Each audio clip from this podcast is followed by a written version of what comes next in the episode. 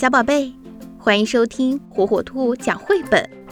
今天火火兔要给小朋友们讲的绘本故事，名字叫《麻烦小精灵》，作者比利时蒂埃里·罗伯埃克特文，比利时菲利普·古森斯图，由陕西新华出版传媒集团未来出版社出版。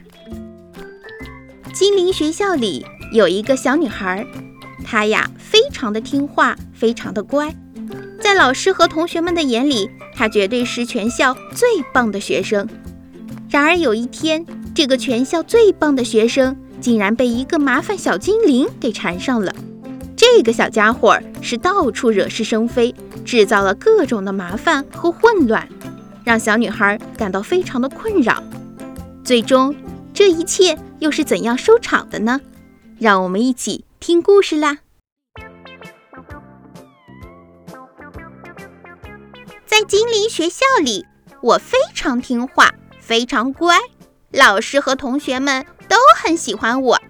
大家伙都说我是全校最棒的学生，嘿嘿，他们说的没错，我的确是最棒的。可是今天，我们班一个名叫塞布丽娜的同学，真是讨厌透了。他不但在课堂上捉弄我，还逢人就说我的裙子没有她的漂亮。他怎么可以这样可恶呢？一看到塞布丽娜，我就生气。中午吃饭的时候，我真想把自己手里的番茄汤倒在她那条全班最漂亮的裙子上。哼，我简直太想这样做了。但是有那么一瞬间，我又在想。像我这样优秀的好学生，怎么可以干出那样的事呢？不，我才不要这样做！突然，啵的一声，一个小精灵跳了出来。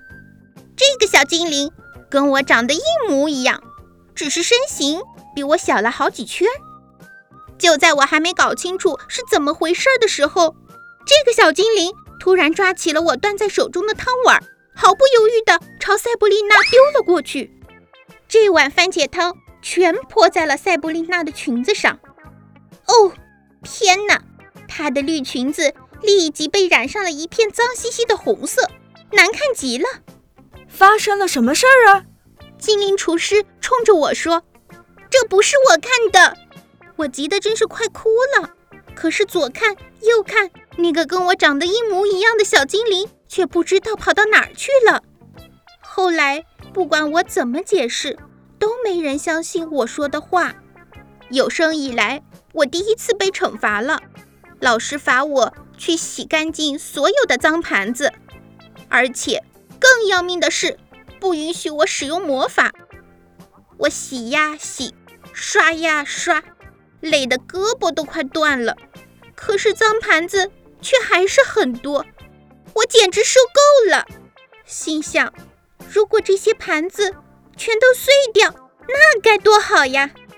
我的脑海里刚刚闪过这个念头，那个捣蛋的小精灵就又出现了。他一下子将所有的盘子全部推倒了。天哪！不要这样做！你到底是谁？你为什么要这样做？我是你的麻烦小精灵呀。你不就是想这样做吗？我的麻烦小精灵，他怎么知道我心里想了什么呢？嗯，我应该尽快把这个小家伙藏起来。想到这里，我急忙在厨房里找了一个空纸盒子，迅速将它装了进去，然后抱着盒子快步地跑回了房间。我真不希望任何人发现我的这个秘密。刚一进门。我就把小精灵从纸盒子里放了出来。现现在，请你告诉我，你究竟是干什么的？为什么你的名字叫麻烦小精灵？我气喘吁吁地问他。在你的内心深处，有时会有一些你想做又不敢做的坏事儿，而我就是专门为你代劳，帮你去做这些坏事的麻烦小精灵哟。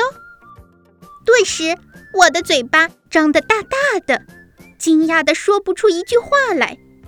就在这时，塞布丽娜突然闯进了我的房间。哈哈，我知道是谁把厨房里的盘子打碎的，是你！塞布丽娜用手指着我，幸灾乐祸地说：“而且我已经把这件事告诉精灵厨师了。”天哪，塞布丽娜真是太可恶了！我真想把它变成一只讨厌的蜥蜴。正在这时，麻烦小精灵竟然抓起我的魔法棒，的一下，他真的把塞布丽娜变成了一只绿色的大蜥蜴。塞布丽娜蠕动着身体，好像想说什么，可她现在什么也说不出来了。不能再这样下去了，我必须向精灵校长坦白一切。在校长的办公室里，我将这件事原原本本的告诉了精灵校长。我说我被一个小精灵缠上了，这个小家伙总是打着我的名号去做一些坏事儿。这个小精灵长什么样子呀？精灵校长问我，他跟我长得一模一样，只不过个头比我小很多。哦，这样呀，看来你遇到自己的麻烦小精灵了，对吧？是的，但我不想要这个麻烦小精灵，我想让它消失。哦，亲爱的，其实每个人都有自己的麻烦小精灵，这没什么。因为麻烦小精灵有时能帮助我们释放内心的负面情绪，而我们要做的就是小心翼翼地控制它，不要轻易地将它释放出来。什么？你也有自己的麻烦小精灵吗？我真的是非常惊讶。是的，所有人都有，无论大人还是小孩。当精灵校长说完这句话的时候。我突然看到了他的麻烦小精灵，这个麻烦小精灵跟精灵校长长得一模一样，只是身形小了好几圈。经历了这件事之后，我又变回了曾经那个老师和同学们都很喜欢的好学生。但是有时，呃，我是说偶尔，当塞布丽娜特别特别讨厌的时候，我还是会用魔法棒把它变成一只蜥蜴。青蛙或者蝙蝠什么的，仅仅一小会儿。没办法，这可不是我干的，这是我的麻烦小精灵干的。哼哼，小朋友们，其实全世界最强大的敌人就是你自己，只要战胜了自己，就可以战胜一切啦。小宝贝，喜欢听火火兔讲绘本吗？那就赶紧订阅。火火兔儿童 FM 电台吧。